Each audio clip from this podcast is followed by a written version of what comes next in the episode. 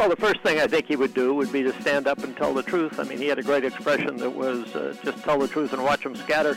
So the further away the problem is, uh, the easier it is to postpone action on it. And that's essentially what we're doing. Be real. Because people in New Hampshire are really cool.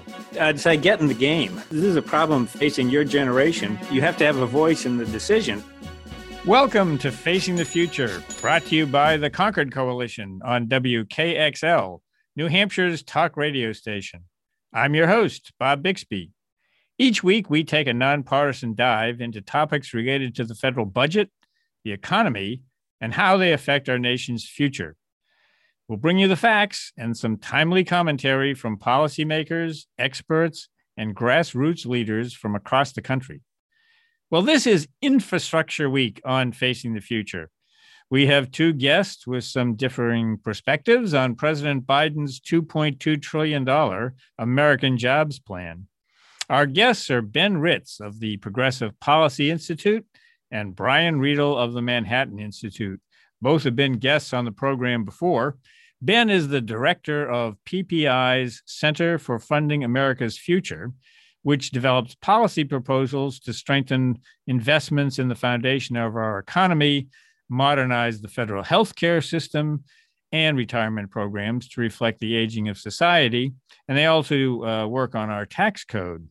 Prior to joining PPI, Ben staffed the Bipartisan Policy Center's Commission on Retirement Security and Personal Savings, where he helped develop its proposed reforms to Social Security and retirement related tax expenditures.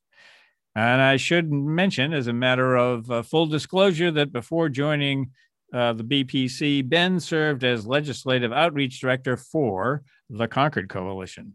Brian Riedl is a senior fellow at the Manhattan Institute. He focuses on tax, budget, and economic policy. Previously, he worked for six years as chief economist to Senator Rob Portman, uh, Republican of Ohio. And Brian was also staff director for the Senate Finance Committee's subcommittee on fiscal responsibility and economic growth. From 2001 to 2011, Riedl served as the Heritage Foundation's lead research fellow on federal budget and spending policy. And in that position, he helped lay the groundwork for uh, Congress to cap federal spending, rein in farm subsidies, and ban pork barrel earmarks, which are now coming back, by the way. And uh, ben, uh, Brian was a, uh, a, charter member of the fiscal wake up tour that the Concord Coalition organized uh, back during that time when he was at the Heritage Foundation. Tori Gorman, Concord's policy director, is also going to be joining the conversation. And we'll be right back with the program after these short messages.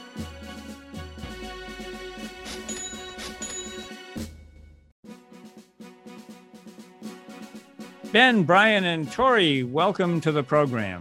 Thanks, Bob.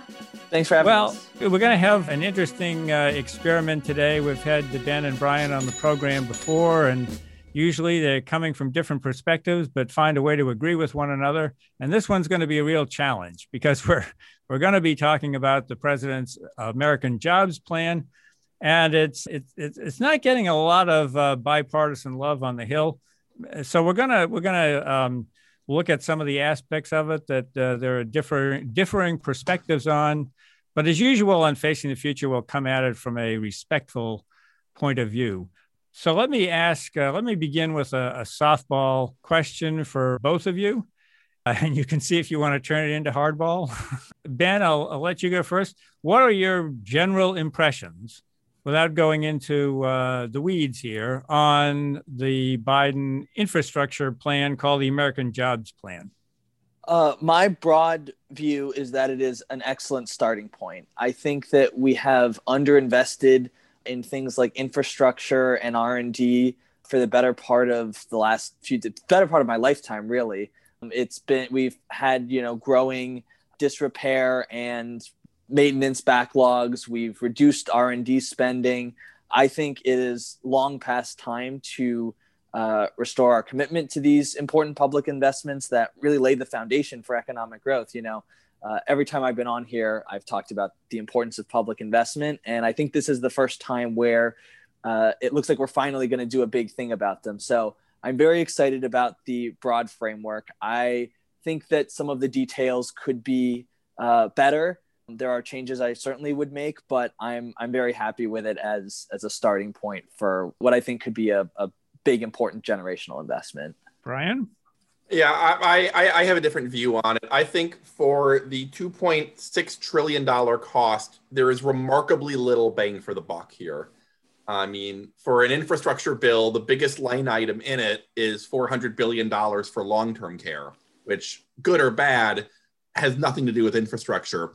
You also have money for community violence prevention. You have money for a civilian climate corps. You, you have a lot here that um, I think really isn't, isn't really infrastructure. As for the infrastructure portion, one of my concerns is we have a really inefficient infrastructure system in America in terms of the way we do projects. We're slow, we're bureaucratic, we're expensive, and there's delays. And what this plan does is basically just throw a trillion dollars at it without really fixing the underlying problems that, that prevent us from getting a lot of bang for the buck. Additionally, you know, uh, I know Ben, ben mentioned the R and D I, I guess my concern is when when ben, Ben sees as R and D, I see as as too much central planning. Essentially, my I prefer R and D where the government is encouraging businesses through things like the R and D tax credit, rather than handing out money to industries who, who, who undertake approved projects. To me, that's not the best way to do R and D. I think it's too. I think you invite corruption. I think you invite centralization and then finally, I think the taxes are are are difficult. Um, it's about one and a half trillion dollars, and it, on on businesses. And I think even if you agree with the taxes on this, you're you're using up a lot of taxes that I think we would have needed for other priorities. So I, I'm I'm not a fan of this of this initiative. All right, Tori. Well, I guess I, I just wanted to add a, a little bit of a, of a coda to that conversation. I think one of the things that this proposal does is asks us to think about infrastructure as a spectrum, right? You know, the, the old traditional definition of infrastructure, roads and bridges, mass transit, for example. I think it's appropriate to go beyond that traditional definition. I think one of the things that the pandemic taught us is that things like broadband are part of our infrastructure, right? They're things that, that make us more productive as an economy. So I guess the question I, I have, and, and Brian, you sort of you touched on it a little bit, so maybe I'll I'll hand this back to to, to Ben a little bit. The, the complicated part about the Biden bill is trying to understand okay, we've got this spectrum for infrastructure. What is the appropriate role for the federal government? Where does it start in terms of, of providing and encouraging infrastructure build out? Uh, and where does it stop?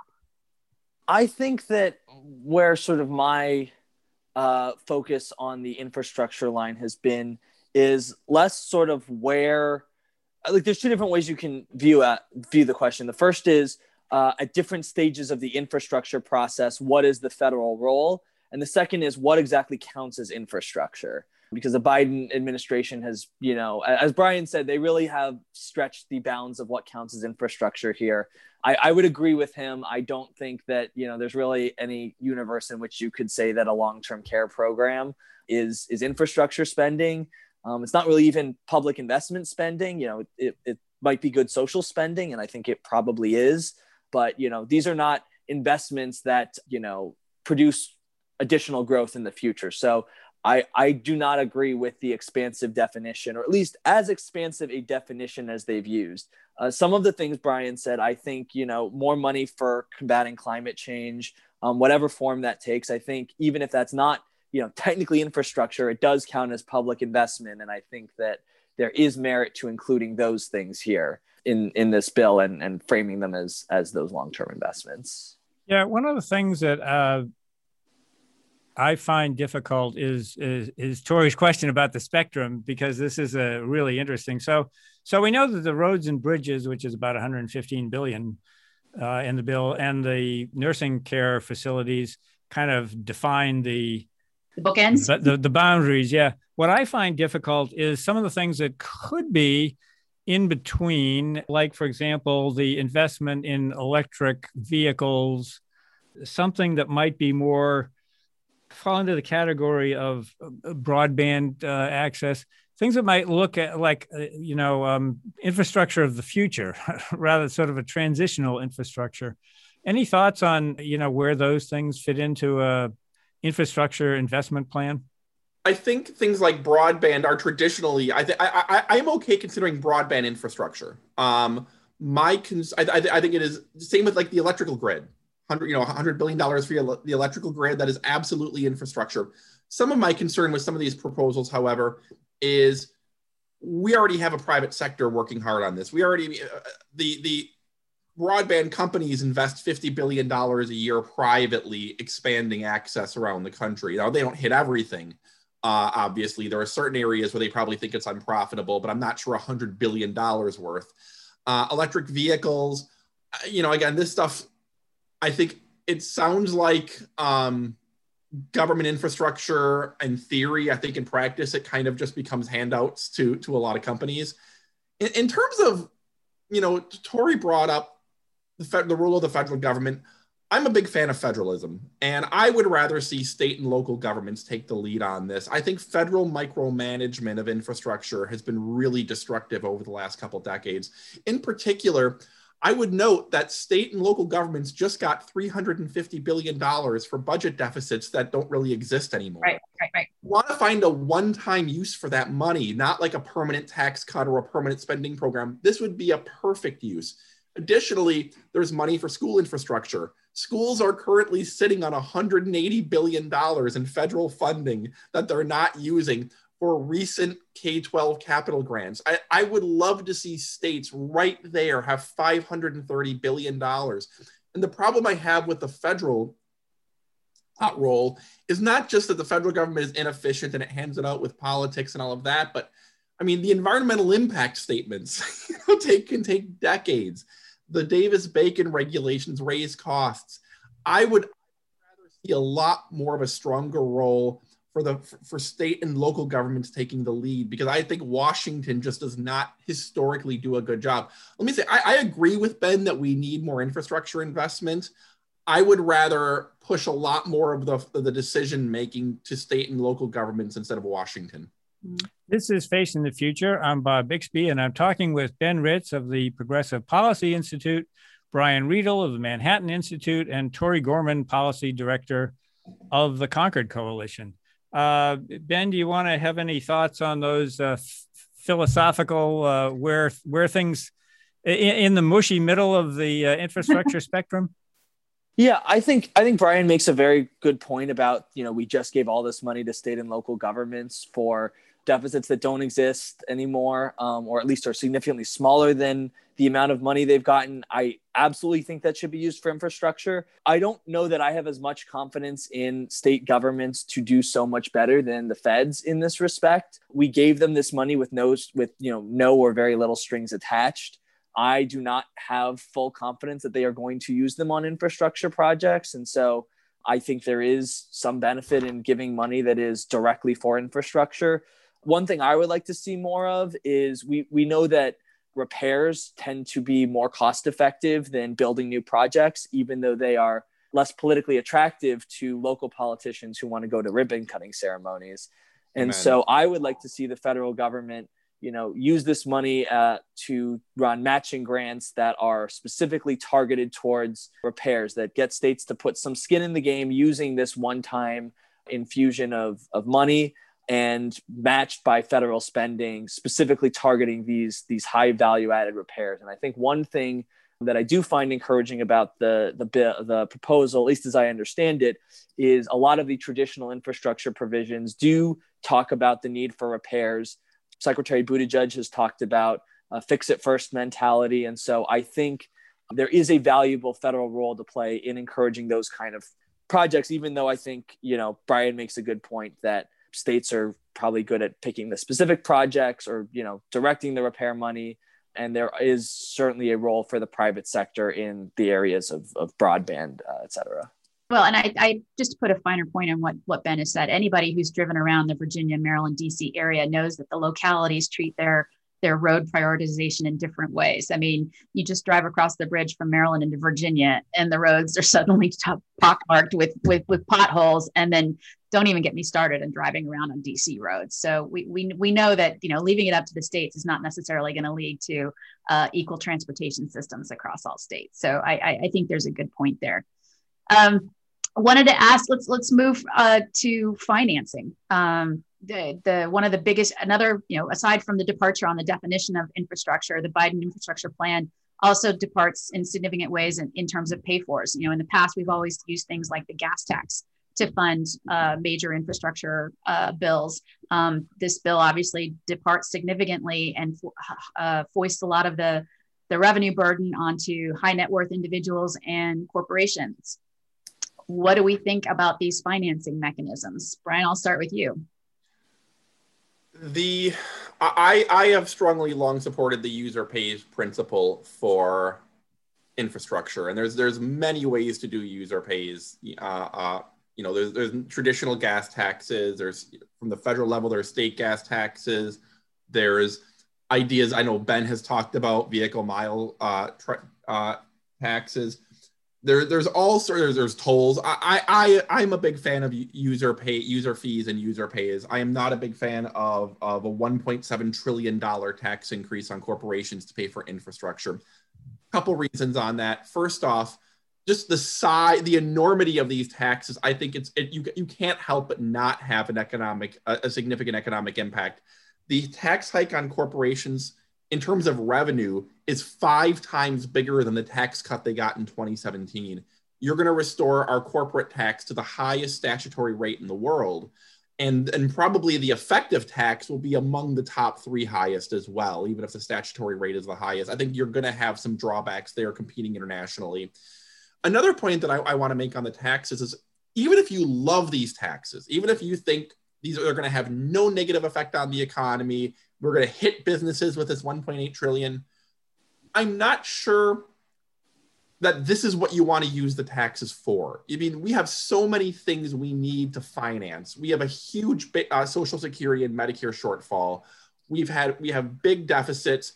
I know Biden wants to do a lot more with things like healthcare the universe of tax increases is not unlimited. And if you're going to use up almost all of our corporate tax hikes that are out there on infrastructure, you don't have much left to raise taxes to fix Social Security, to fix Medicare, to do healthcare or Green New Deal or free college or, or much else. You're, you're kind of left now raising taxes on individuals earning 400, over 400,000. The revenue you're going to raise there is pretty limited as well, which means now you're going to the middle class. And so even if someone concedes that these tax hikes might might not be terrible policy, I wish we would save them for other policies and do more user user fees to pay for this. Well, Ben, you and uh, Will Marshall at the Progressive Policy Institute sent a letter uh, to the Biden administration with some suggestions about taxes as well, uh, really making a similar suggestion to broaden the uh, not that Brian was calling for more taxes or but but, uh, it, it, does strike me that the bill is very narrowly dependent on a particular type of revenue uh, and that the administration may have left some things off the table for as potential payoffs uh, simply because of well maybe some of the promises that President Biden has made about nobody you know making less than four hundred thousand dollars would would see a, a tax increase um, seems to take a lot of potential pay fors off the table. But you sent a letter up there, so why don't you describe what your recommendations were? Yeah, so our recommendations were essentially to uh, pay for the, or at least consider a a broader menu of pay fors beyond just the corporate tax side. I happen to like a lot of the corporate tax increases, but not all of them. I think, um, just for example, I think the minimum book tax has as a whole host of issues. Um, I don't know that all the international provisions are going to work the way uh, we would hope them to. Um, some of the domestic production incentives. So I think there is room for uh, better better offsets. Uh, just some of the ones we've called for um, on on high net worth individuals um, who inherit their wealth. We've called for um, uh, moving to an inheritance tax that is more aggressive than our current estate tax um, called for reforming the treatment of capital gains, uh, doing a carbon fee and some of those user fees. Uh, Brian talked about uh, capping the value of itemized deductions, uh, alongside raising the corporate tax rate and uh, things like that. So I think there is a, a, value to considering a broader menu of pay fors. One thing I want to say though, uh, in response to Brian's point about we us needing to um, you know use this revenue to pay for other things. Uh, we did not in our so we did a budget blueprint in 2019. I came on the show to talk about it, um, and we did not do all of these tax uh, increases that Biden did. We did some of them, not all of them. But in that context, we did even more infrastructure and R&D spending than this bill would do and we're able to get the national debt on a downward trajectory. And so I come at this from the perspective of I would like to do the user fees in conjunction with infrastructure. I would like to be doing a broader set of pay fors than um, than just the corporate tax side. But I am not as concerned about taking, you know, pay fors off the table for future uses because I think, um, you know, having gone through this exercise, there is a way to do all of that in a fiscally responsible way. I don't think that we are using up much. We're using bandwidth here that we need for other things. Um, but the last point thing I'll say on that point is that to do that, Brian is right. Um, that is going to require raising taxes on people making less than four hundred thousand dollars. I mean, um, that there are many high income. You know, that's the might be the top one percent, but you know, we're gonna have to start looking at least at the top, you know, five to ten to twenty percent too um, for contributions if we want to go this big on the size of government. So I think there's room there, but we also need to be more flexible.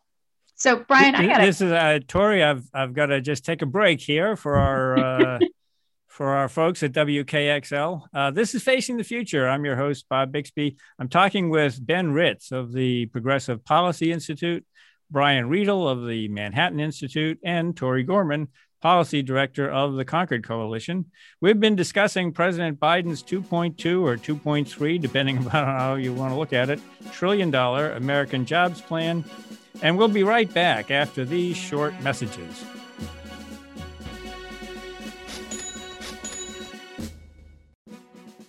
Welcome back to Facing the Future. I'm your host, Bob Bixby, and we'll pick up our conversation on the President's American Jobs Plan with Ben Ritz of the uh, Progressive Policy Institute, Brian Riedl of the Manhattan Institute, and Tori Gorman, Policy Director of the Concord Coalition. And Tori, before we took a break. You were you were itching to ask a question that I cut you off. I apologize. The floor is yours. That's okay. It's just so exciting to have these two bright guys with us today. I've got all kinds of questions.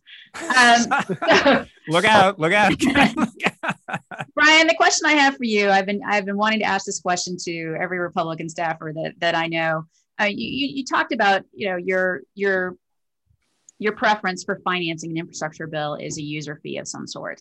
Um, but it's been abundantly obvious to me in comments that Republican members of Congress have made in the press is that to date, I have yet to see any kind of pay for that a Republican is willing to accept in order to finance an infrastructure bill. So, my question is to you Are Republicans willing to accept any kind of pay for um, even if they if the the infrastructure bill is, is narrowed down to sort of the traditional definition of infrastructure for example the 621 billion uh, that are that's in here for literally roads bridges and, and, and mass transit and things like that. Um, is there any kind of, of pay for that republicans are willing to accept? Let me let me divide into two parts. It's like right that's that's a great question. In terms of my preference, um, my preference again is would be to move a lot of this to state and local and raise state gas taxes.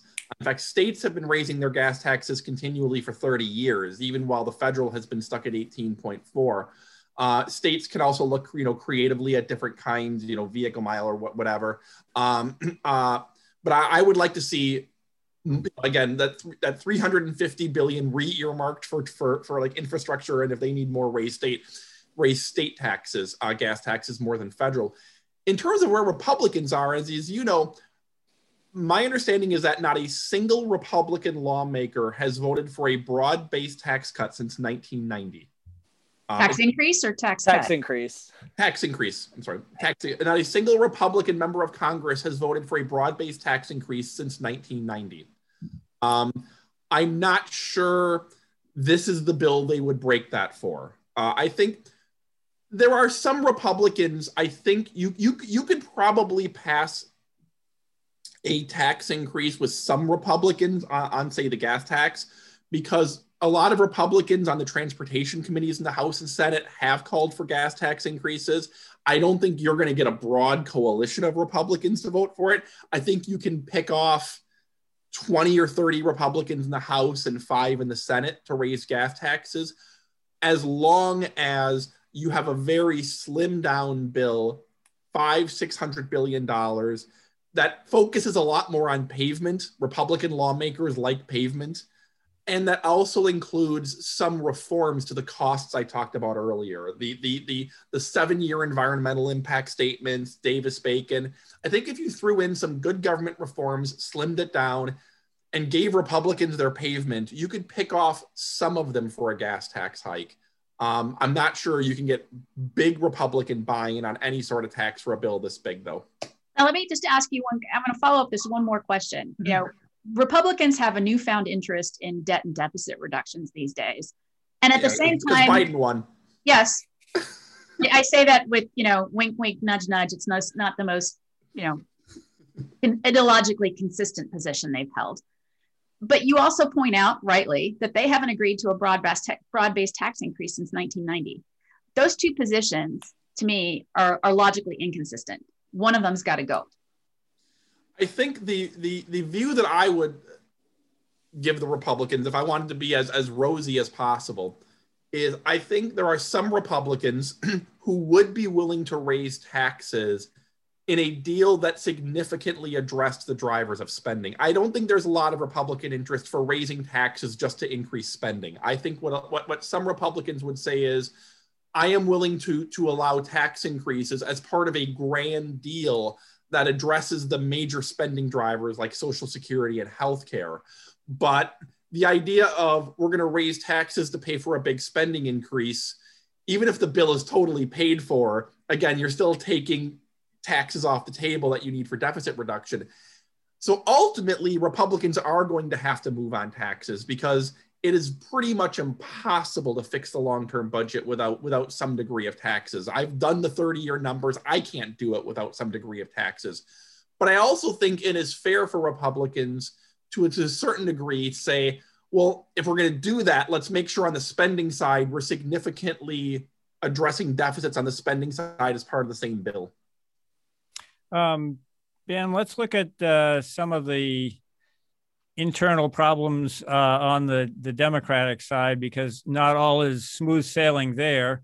Um, you know, you have some Democrats that are beginning to express concern about the, size and perhaps also some concerns about the tax increases as well uh, on that side. Um, do you think? I mean, here's here's my uh, concern is uh, that as we go forward, the um, all sides will want to maybe do the spending, and the Democrats will have the votes to do the spending. The pay fors will get difficult, and so they'll do a reconciliation bill that doesn't, that just has the spending and and maybe not so much of the pay fors. Uh, because if fiscal responsibility is the only thing standing in the way, I'm not sure that's going to be uh, big enough. So, what what are you seeing as as uh, the possibilities that there might be some sort of uh, willingness to negotiate a bit uh, on this bill, not necessarily to get Republican votes, but just to get as many Democratic votes as they uh, can to get this thing through? I'm, I would say I'm cautiously optimistic. Um, so I think that, you know, we, we have seen uh, Democrats really across the spectrum say they want tax increases for this. Um, from the moderates who don't want to add to the deficit to the progressives who see it as an equity issue. Um, I think we are unified as a party in wanting at least some amount of this to be offset with some amount of taxes. Um, I think things like raising the corporate tax rate um, at least to 25%, we have consensus on. Joe Manchin recently said he's open to 25%, even if not 28%. Um, I think there are uh, a number of other taxes that there could be consensus for. Um, the inheritance tax, I think, uh, is one I would hope Democrats could could find some unity on. Um, and then we have some more creative pay fors. One that I, I left off that's on our letter um, that's I think very important uh, is a national value added tax. Um, that would be a big increase in, in taxes, but it would be a big uh, big new revenue raiser. And uh, Senator Joe Manchin, the most moderate Democrat in the Senate, has has said this is his preferred pay for. Um, and so I think that when you have, uh, you know, the cent- the center centrist wing being willing to put um, these big revenue raisers on the table, um, I think that uh, we should be able to find some common ground to be able to pay for this stuff. But there's another bill coming, the American a- Family Plan. So the I think some of those things that you mentioned might be not the value added tax, but the inheritance tax. Some of those things might be saved for the next round. Uh, they might be. Um, I will just say, from what I know, uh, I, from what I've observed, I do not think that uh, the Biden administration has run out of tax increases they can use for that, even if they use some of this stuff. Um, you know, like I said, our budget blueprint, we had a lot of this stuff in it and we managed to put the budget on a path to balance. Obviously, that's not going to happen here, um, but there is there, there is a uh, a large universe of revenue options still on the table uh, that we can tap to pay for this stuff. One more question on the Democratic side. This is not a budget yet, which is somewhat, I, I like to keep reminding people We've seen a big COVID bill, we've seen phase one, we've, we're going to get phase two. We still haven't seen the discretionary numbers yet that's supposed to come out this week. So I'm really curious how this all adds up in the context of a, uh, a, a total budget. But you mentioned that you guys had a big deficit reduction. Um, I mean, presumably you included some healthcare savings in there. Are some of the traditional cost saving things that uh, find their way into presidential budgets. Are you anticipating any of that coming out uh, at some point? I would hope, and I would say I'm even cautiously optimistic that the Biden administration will pursue some healthcare savings. Um, he campaigned on it. Uh, Speaker Pelosi has said that she wants to get some healthcare savings. I think that you know it is it is not reasonable, frankly, to be doing you know more expansions of coverage and doing the long term care stuff if we are not also doing healthcare cost savings. Um, you know, I think it's one thing to do public investment before you do uh, entitlement reform. I think it's a whole other issue to expand entitlements before you.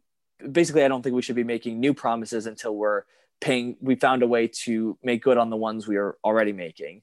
Um, so I, I'm hopeful that there will be some some discussion of of cost of healthcare cost controls, um, if not in the infrastructure context, then um, in the American family and and broader budget context.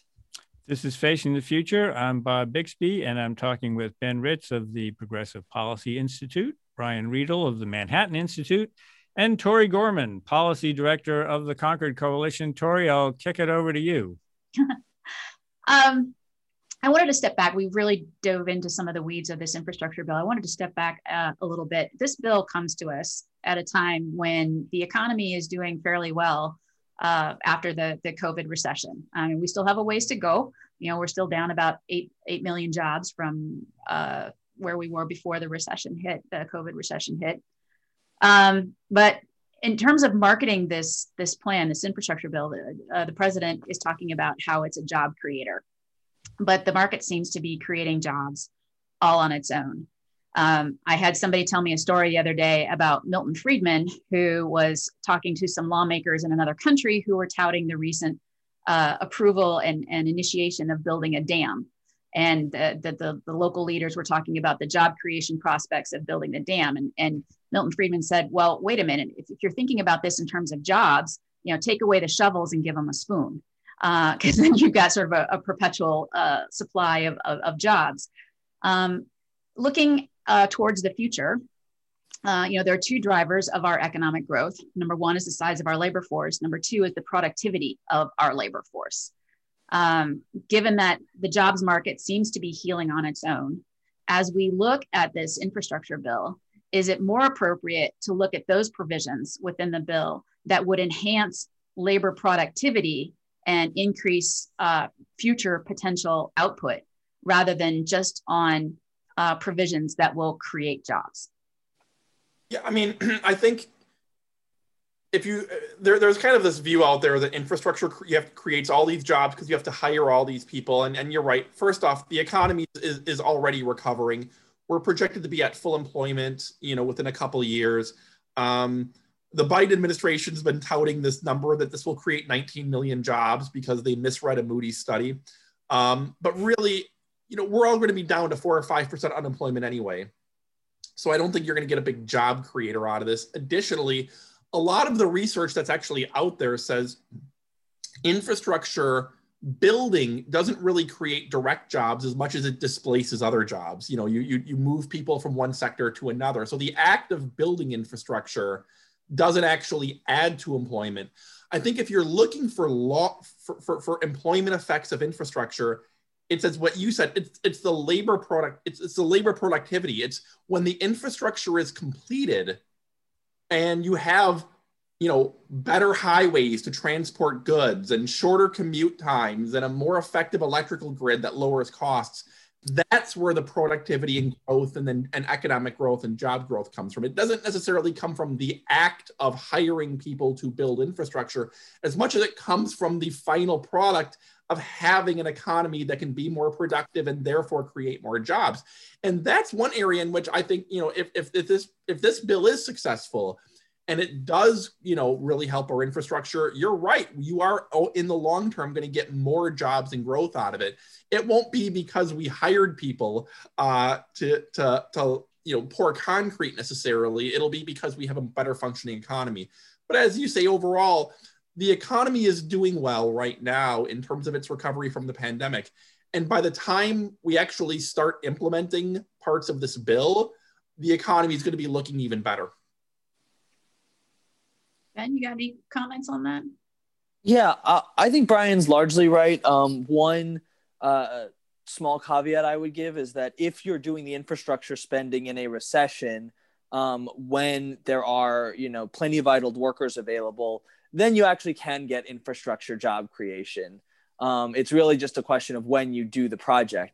Um, but that being said, I think you know he is right that um, I, I, don't know that I would characterize the current economy as good, but uh, certainly once these projects get underway, I think it, there's very high probability that we will be at or near full employment. And at that point, um, he's right, it would just be displacing.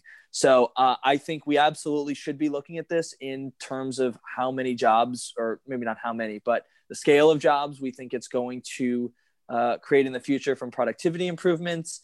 And on that, I'm actually, I'd say one thing that I'm somewhat disappointed about is uh, I think we we know that R and D can have uh, you know over the long term some of the biggest bang for buck in, uh, improvements in labor productivity uh, opportunities, and that is uh, you know I think right now it's less than ten percent of the bill. Um, it's probably um, somewhere on the order of a fifth of what we called for in our budget blueprint. And so I would have liked to see more of those high value added uh, long term productivity investments. Um, but I think that, you know, the bill as it stands should have some value added there anyway. Um, I want to get uh, drop back just a, a little bit on the uh, fiscal impact thing. There's been a lot of comment about the the scoring uh, that the uh, administration has used here with eight years of spending versus 15 years of revenue. And uh, just like to get your perspective on uh, on that and whether the bill appears to be uh, is it is it fiscally responsible in that regard or or not?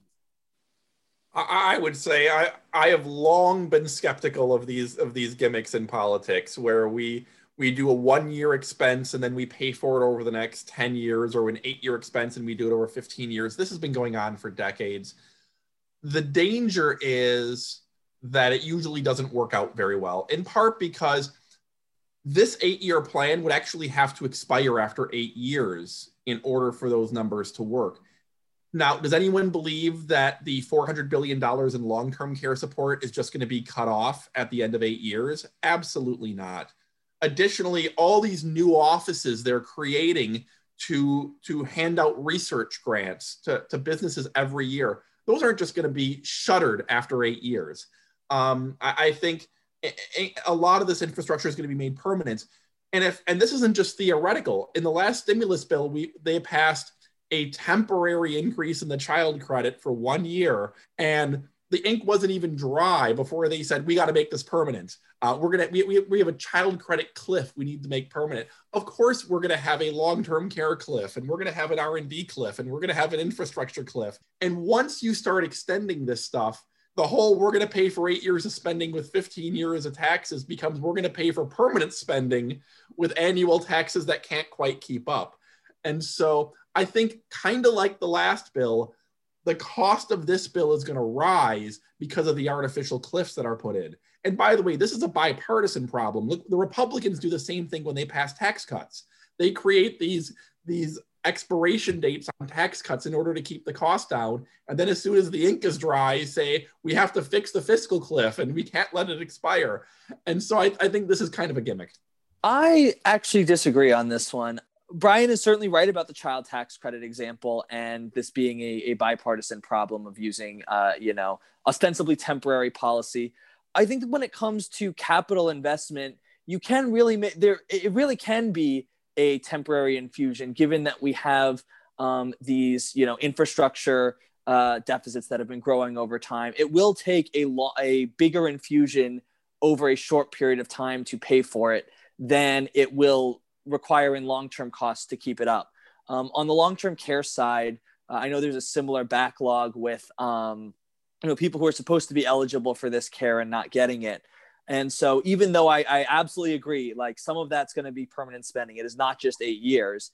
Uh, I don't think it's going to be at that 400 billion dollar level um, the whole time. So, in that context, the way the question I ask is number one: Are these revenue measures you know going to cover it over the long term and i think that's important because at least from the democratic perspective these are intended to be permanent measures to pay for largely these supposed to be uh, permanent revenue increases to pay for largely temporary spending. And so over the long term that actually would be net deficit reducing. And so i think you know brian is right. We should ask the question is that really what's happening here? Uh, and if the answer is no then we treat it like a gimmick. But I'm not so quick to dismiss it out of hand because I think there is a possibility that this is materially different from those past experiences where, um, you know, like with the tax cuts bill, where, you know, these were clearly meant to be permanent tax cuts and they expired temporarily uh, on purpose just for I, I think, I'll just say, I think when you're creating new age, new offices, it's really hard to shutter an office that's been created. That that's part of my concern is they're creating mm. a lot of fully new initiatives and offices. And uh, I hope you're right that they can actually shutter them, but boy, they, they can take on a life of their own. One thing that I will uh, agree with. One thing that I have the power to do is is shutter the program, uh, which unfortunately, unfortunately, I need to do. We can't go on and on for 15 years. um, but I do say I, the, uh, my own take on that is just quickly that I, I was happy at least to see the administration say this needs to be paid for. I agree that there's a lot of gimmicky uh, stuff here and stuff that's probably not going to be paid for over the long term. But I, I do like preserving the commitment anyway to, to pay for things. I know there are some people that think that the president shouldn't even be talking about budgets and deficits because that's uh, defeating the ambition of what could be achieved. So at least the, uh, the, the whole idea of whether or not something is paid for is, is on the table. Uh, this is Facing the Future. I'm your host, Bob Bixby. I've been talking with Ben Ritz of the Progressive Policy Institute and Brian Riedl of the Manhattan Institute and Tori Gorman, Policy Director of the Concord Coalition. Thank you all for listening. We'll be back next week with another look at facing the future.